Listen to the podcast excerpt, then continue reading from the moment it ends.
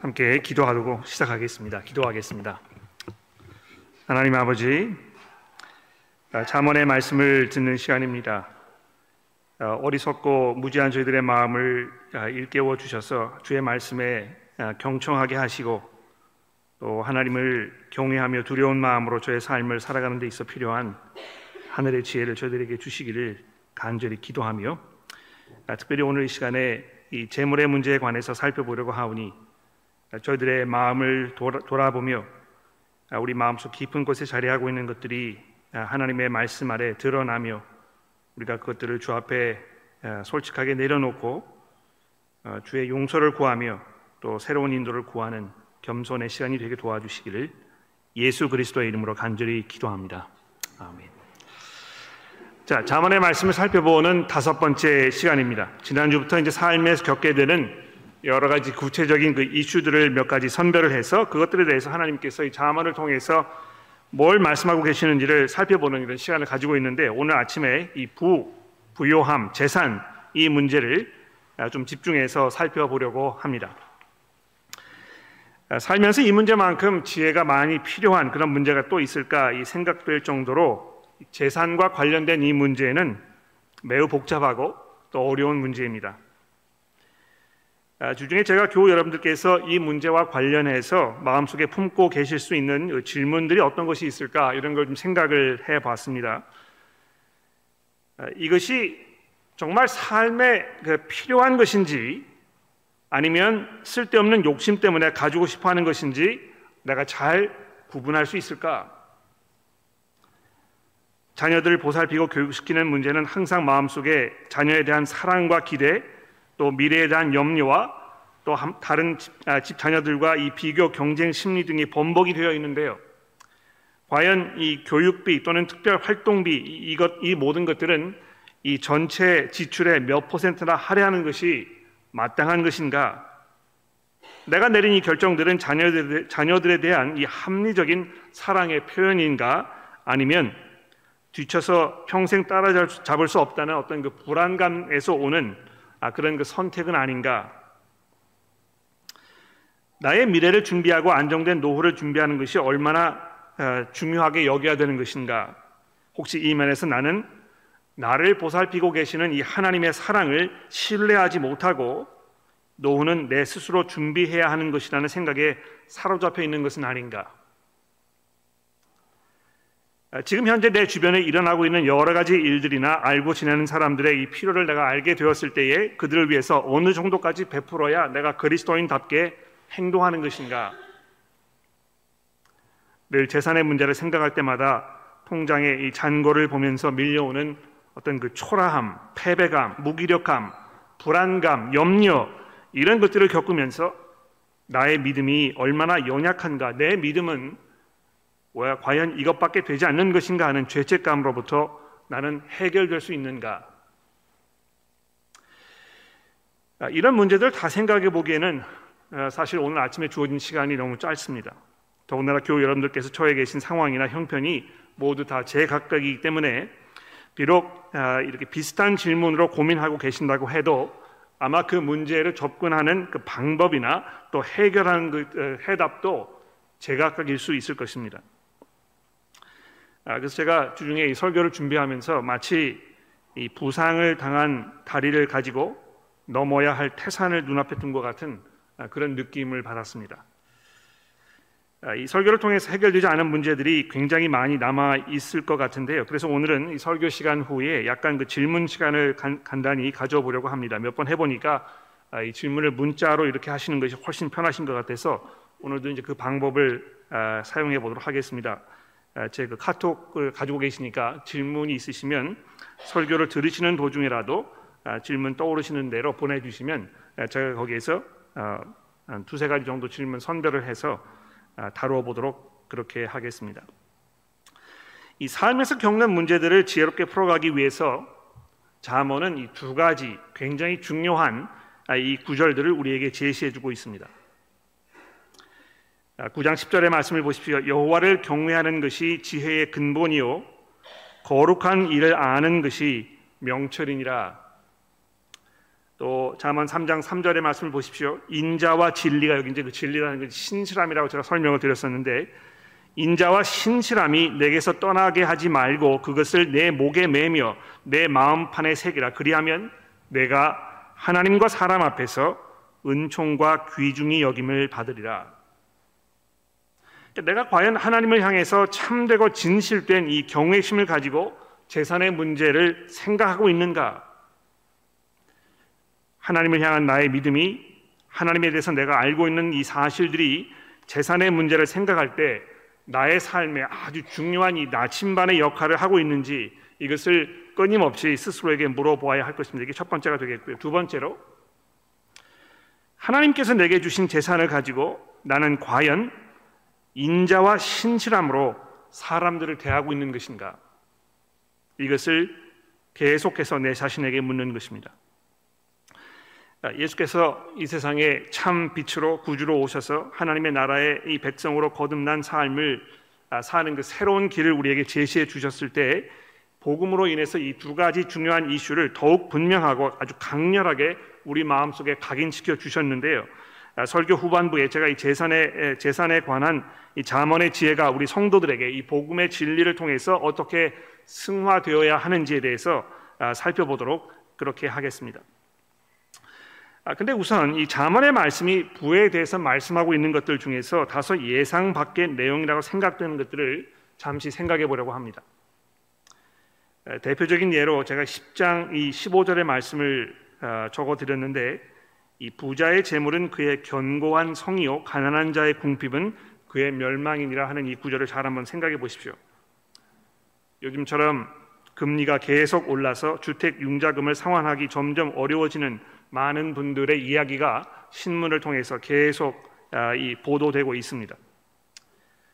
아, 집을 렌트하는 일도 너무 어려워져서 렌트비가 하늘 높은 줄 모르고 치솟고 있는 상황을 생각해 보면 또 사랑하는 자녀들이 좋은 교육을 받으면서 안정적으로 자랄 수 있는 이 환경을 제공해 주는 것이 너무너무 이렇게 힘에 부치게 느껴질 때 이 부자의 재물이 견고한 성이라는 이 말씀이 더욱 확 마음속에 와 닿는 것 같습니다. 야, 나는 이 성이 없는 것이구나. 나는 그저 초라한 이 초막살이에서 이 모진 풍파를 그대로 다 맞으면서 살아가야 하는 아, 나의 이 초라함이 참 어렵다. 아, 이렇게 많이들 느끼지 않을까 생각합니다. 14장 아, 20절의 경우도 마찬가지입니다. 보십시오. 가난한 자는 이웃에게도 미움을 받게 되나 가난한 것도 참 서러운데요. 가난하기 때문에 이웃에게도 미움을 받는다 하는 이 잠언서의 이 말씀이 이, 이 그 가슴에 빗으로 와서 꽂히는 것입니다. 그런데 부요한 자는 친구가 많으니라 이렇게 되어 있습니다.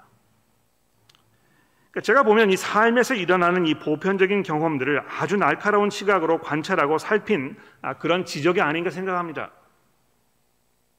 이 경제적 여유는 사람을 사귈 시간을 제공해 줄 뿐만이 아니고 내가 가까이 하고 싶은 사람의 마음을 얻는데도 매우 요긴하다고 아, 이렇게 지적해 주고 있는 것입니다. 그러니까 이런 구절들을 보면 이 부의 가치를 인정할 뿐만이 아니고 이것을 적극적으로 지지하는 것처럼 아, 이렇게 보이는 그런 말씀이 분명합니다. 여러분 개미에게 가서 부지런을 배워야 하는 그 이유가 무엇입니까? 지난주 보신 그 잠언 6장 말씀에 보시면 개미들이 먹을 것을 여름 동안에 준비하여 추수 때에 양식을 모으기 때문이라고 이렇게 하지 않았습니까?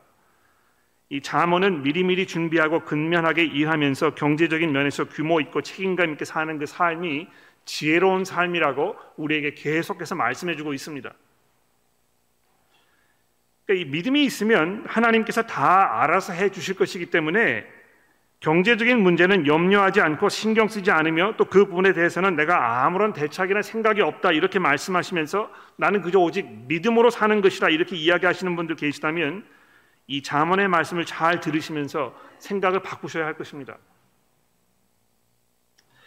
어떤 경우에 이 기독교인임에도 불구하고 내가 세상적인 것으로부터 등을 돌려 살아야 한다고 생각을 하셔서 이 경제 문제를 생각하고 계획하고 염려하는 것을 매우 불경건한 것으로 생각하시는 분도 계시는 것 같습니다.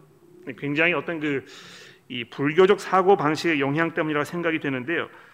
재물 그 자체를 부정한 것으로 여겨서 아, 금보기를 돌같이 하라는 이 일종의 금욕주의적 생각이 굉장히 마음속에 깊이 자리하고 있고 마치 그것이 경건의 척도인 것처럼 아, 이렇게 생각되는 아, 그런 일들이 굉장히 보편적인 것 같습니다. 교회 안에서.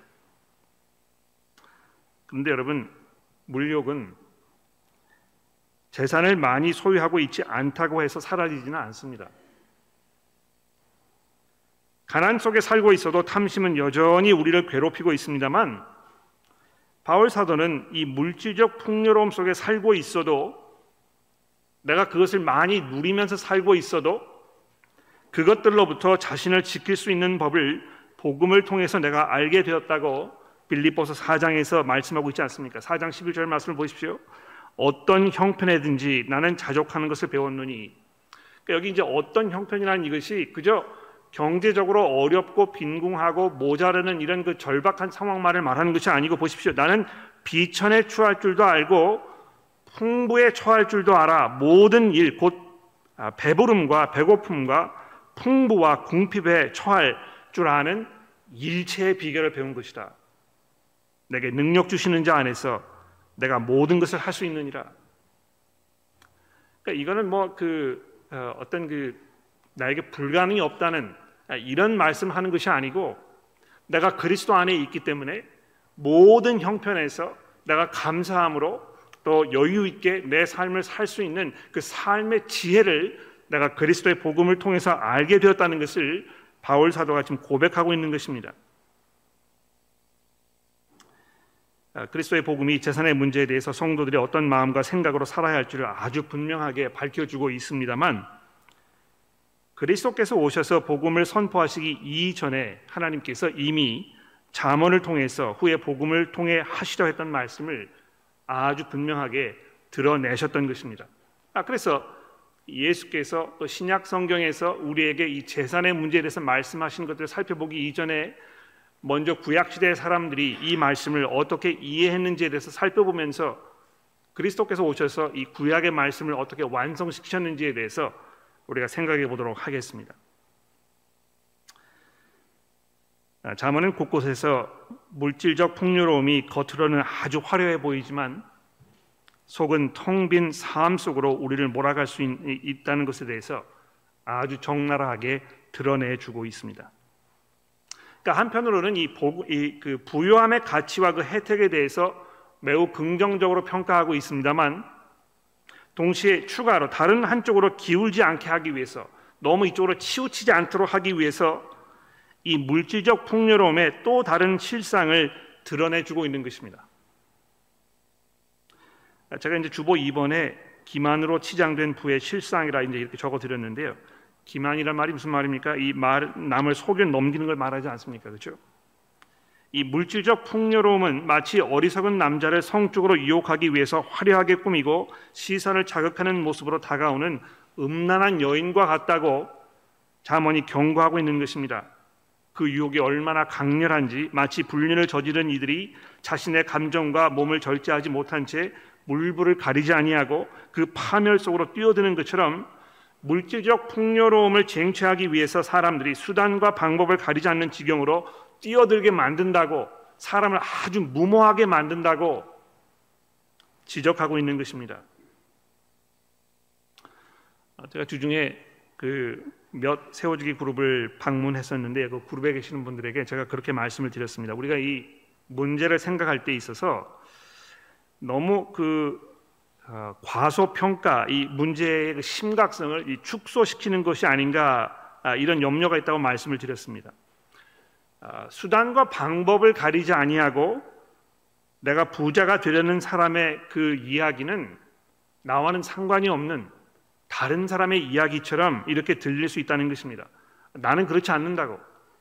내가 뭐그 그 욕심이 약간 있기는 하지만 그렇다고 해서 내가 수단과 방법을 가리지 아니하고 그거를 쟁취하려는 그런 마음으로 살고 있지 않는다 이렇게 많은 분들이 생각하고 있다는 것입니다. 아, 그런데 이 다음과 같은 자문의 말씀을 주목해 보십시오. 한결같지 않은 저울추와 한결같지 않은 되는 여호와께서 다 미워하시느니라. 속이고 취한 음식물은 사람에게 맛, 맛이 좋은 듯 하나 후에는 그 입에 모래가 가득하게 되리라. 이익을 얻으려고 가난한 자를 학대하는 자와 부자에게 주는 자는 가난하여 질 뿐이니라. 중한 별리로 자기 재산을 늘리는 것은 가난한 사람을 불쌍히 여기는 자를 위해 그 재산을 저축하는 것이니라. 부모의 물건을 도둑질하고도 죄가 아니라 하는 자는 멸망받는 자의 동륜이라. 욕심이 많은 자는 다툼을 일으키나 여호와를 의지하는 자는 풍족하게 되느니라. 여러분 이런 모든 구절들은 우리 스스로에게 조금이라도 경제적 이득이 된다면 다른 사람에게 피해를 입히는 것에 무감각해진 사람들의 마음을 꼬집어 들추어 내주는 그런 구절들입니다. 얼마나 다양한 방법으로 대수롭지 않게 사람들이 자기의 이익을 취하기 위해서 이 변칙적인 공의롭지 않은 계속 타협해야 하는 이런 선택들을 하고 있는지 툭툭 지나가는 이렇게 던지면서 지적하고 있습니다만 아마 이것이 어떤 경우에는 여러분들의 마음속에 와서 아, 깊이 꽂힐 수 있을 것 같아요. 아, 부모의 물건을 도둑질하고도 죄가 아니라 하는 사람들이 있다. 이제 이렇게 28장 아, 24절 말씀이 이야기하고 있는데요. 아, 요즘에 그 연세 드신 분들께서 어, 이 온라인이나 뭐 이런 것으로 이제 뱅킹 하기가 굉장히 어려우시고 아, 자유롭게 경제 활동하는 것이 어려워졌기 때문에 자식들에게 통장을 다 맡기시고 뭐 이 그 필요한 것들을 자식으로부터 이렇게 얻어 쓰시는 아, 그런 어르신들이 점점 많이 생기시는 것 같아요. 그러니까 이런 걸 이제 악용해 가지고 부모들이 아 부모가 뭐 아무것도 모르시니까 그냥 자기 마음대로 통장에서 필요한 것들 갖다 쓰고 뭐 이렇게 하는 이런 일들이 비일비재하다는 이야기를 제가 어느 분으로부터 들었습니다.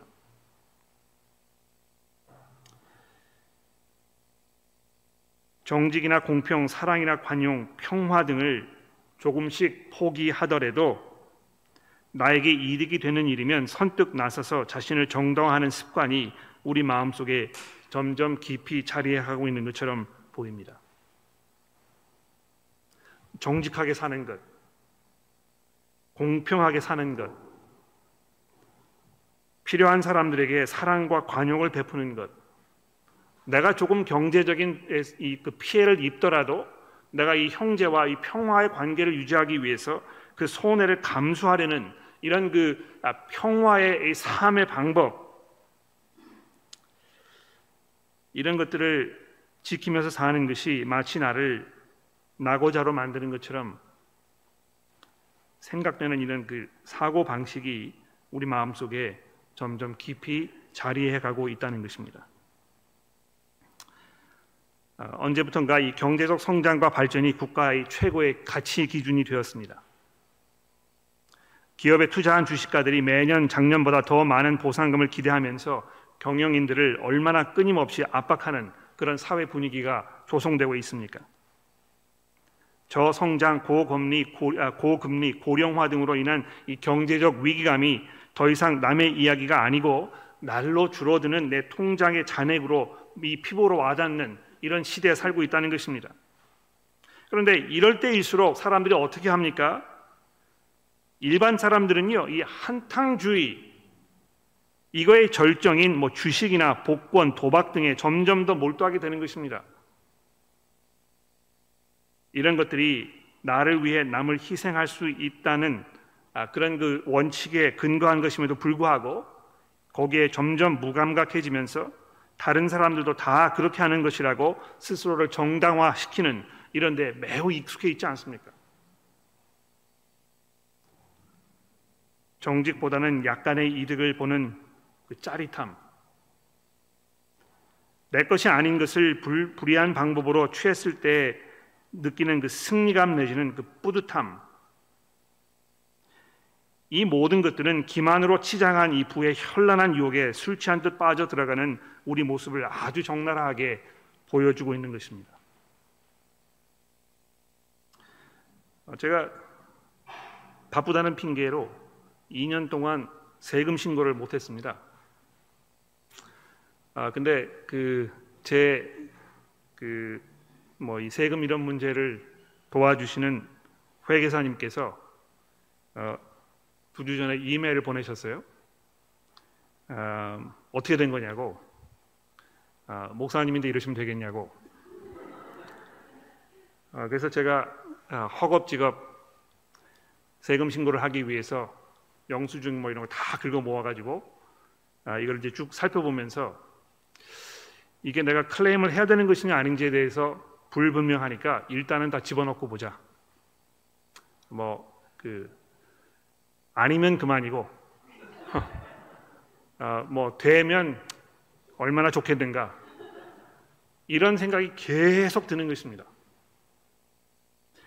마음 속에는 어떤 것이 정의인가, 어떤 것이 하나님을 경외하는 삶의 모습인가 이 문제로 고민하는 것이 아니고 어떻게 하면 내가 5불이라도 10불이라도 더 돌려받을 것인가 이 문제로 계속 고민하는 것입니다. 어, 집사람의 부탁을 받고 그 쇼핑센터에 가서 물건을 샀는데요.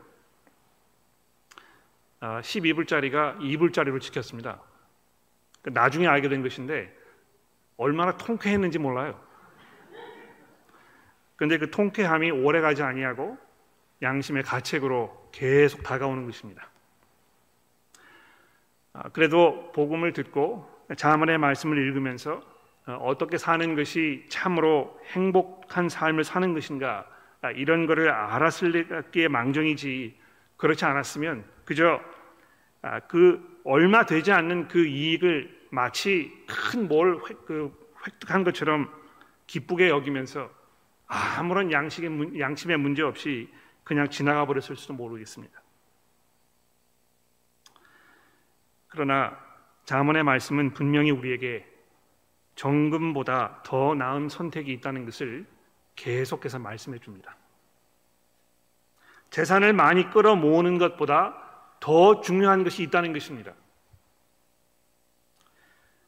마태복음 6장에 예수께서 이렇게 말씀하지 않으셨습니까? 그러므로 염려하여 이르기를 무엇을 먹을까 무엇을 마실까 무엇을 입을까 하지 말라 이는 다 이방인들이 구하는 것이라 너희 하늘 아버지께서 이 모든 것이 너희에게 있어야 할 줄을 아시느니라. 아, 여러분 제가 그 어, 설교 준비하면서 이 32절의 말씀을 읽다가 어, 눈물이 울컥했습니다. 너희 하늘 아버지께서 이 모든 것이 너희에게 있어야 할 줄을 아시느니라.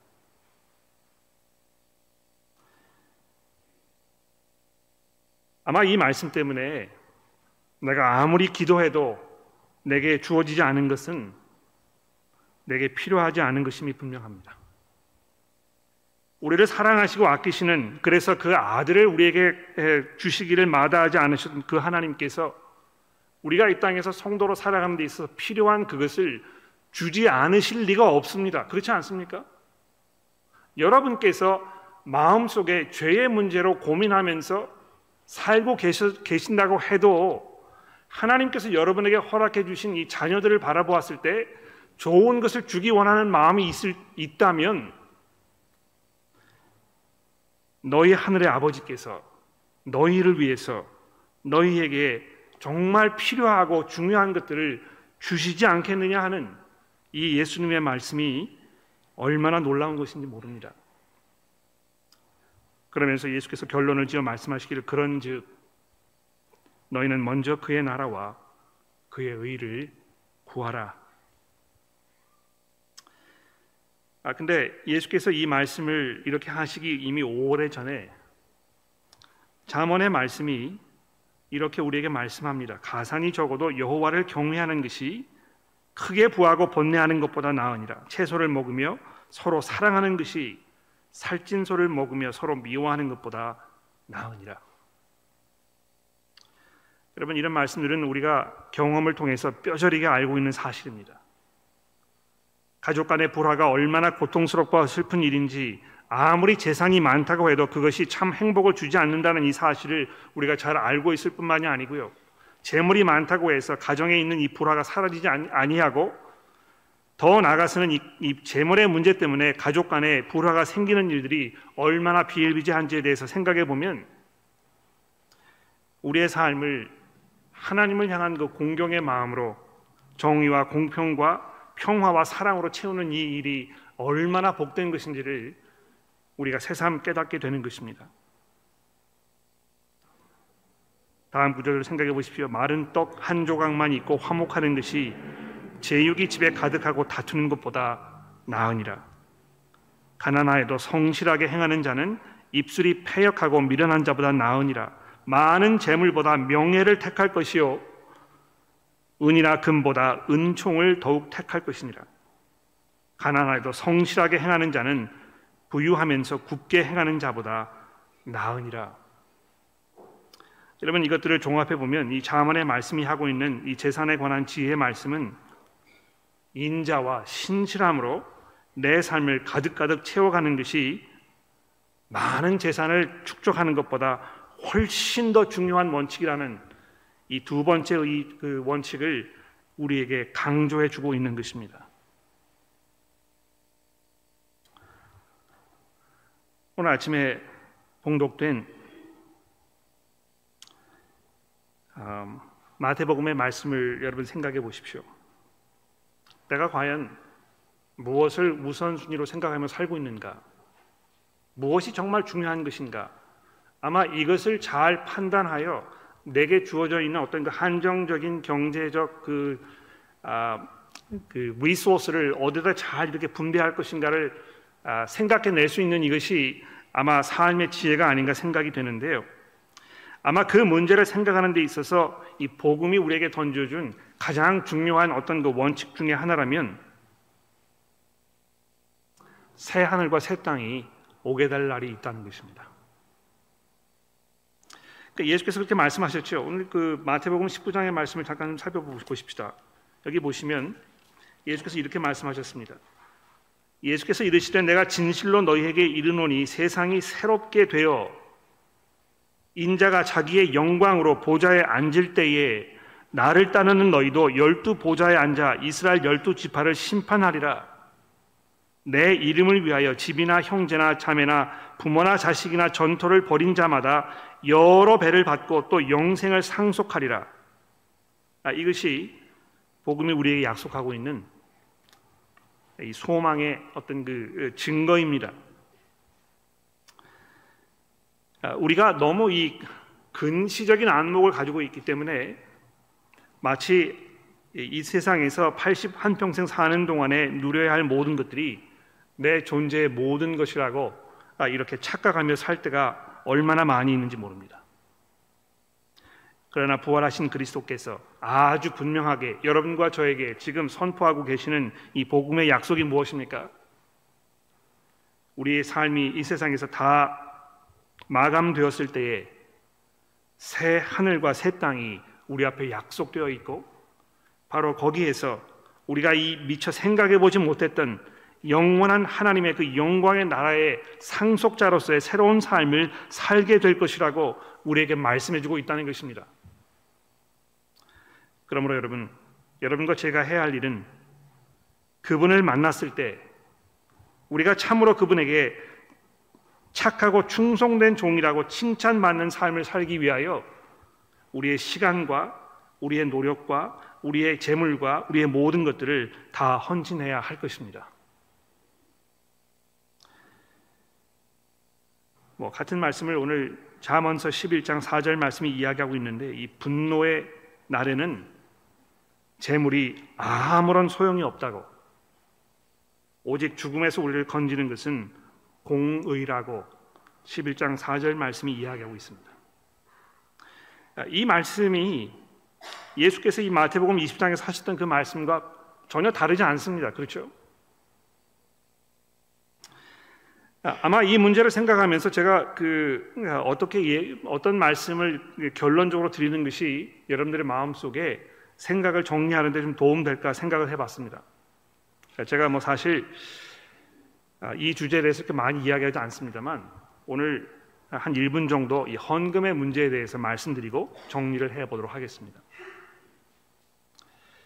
너희가 먼저 그 나라와 그 의를 구하라 이렇게 이야기하셨던 예수의 말씀을 들어보았을 때 우리가 정말 하나님의 복음을 위해서 얼마만큼 내게 주어진 이 재산 이것을 너그러운 마음으로 선뜻 사용하고 있는지 돌아보기 원합니다. 아, 작년에 저희 교회 총 헌금액이 약 한 110만 불 가량 됐었습니다. 저희 교회 출석하고 계시는 모든 성인들의 숫자를 종합해 보면 약 한 700여 명 가량 되시는데요. 100만 아, 불을 700명으로 나누기를 하면 얼마가 되겠습니까? 한 사람당 약 한 1,500, 600불 정도 되는 것입니다. 그렇죠?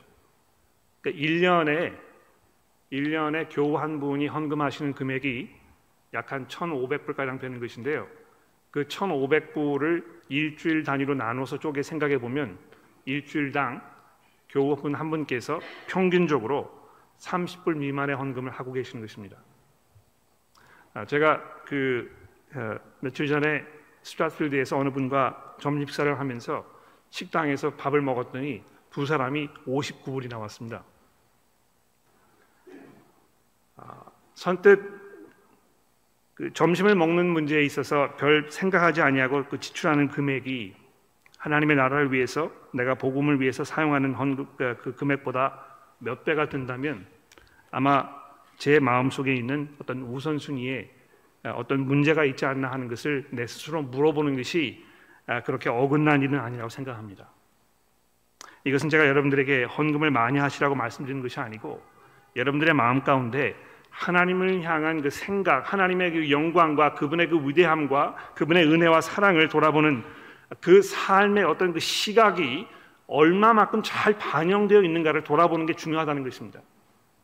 그리고 그러한 이 하나님에 대한 여러분의 믿음이 매일매일의 삶 속에서 형제 자매들을 향한 주변에 있는 사람들을 향한 사랑과 신실함으로 어떻게 나타나고 있는지 잘 돌아볼 수 있게 되시기를 간절히 기도합니다.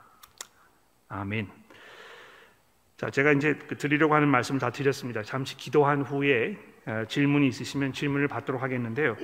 어, 질문이 있으시면 어, 저에게 문자로 보내주시면 감사하겠습니다. 기도하겠습니다. 하나님 아버지, 부활하신 그리스도께서 하나님의 보좌 우편에 앉으셔서 이 온 세상을 호령하시며 저희들을 주의 자녀로 부르셔서 이 땅에서 하나님의 나라를 소망하며 살게 하셔서 감사합니다.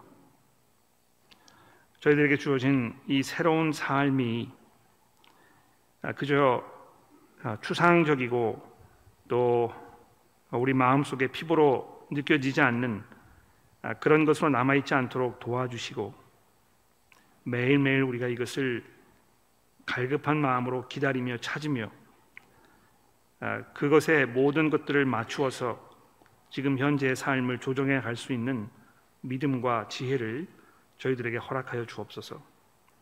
하나님 특별히 이 재정의 문제를 생각하는 데 있어서 내가 과연 어디에 얼마만큼의 아, 아, 지출을 하고 있으며 우리가 어떻게 과연 아, 지혜롭게 우리의 삶을 살 수 있는지를 돌아볼 보는 문제에 있어서 하나님께서 주시는 이 지혜를 아, 잘 찾아보게 하시고 아, 그래서 우리의 삶이 정말 하나님 앞에 아름다운 제물로 바쳐지며 주께서 우리를 부르셨을 때에 정말 착하고 충성된 종이라고 칭찬하시는 그 칭찬의 자리에 나아갈 수 있도록 우리 모두를 인도하여 주옵소서.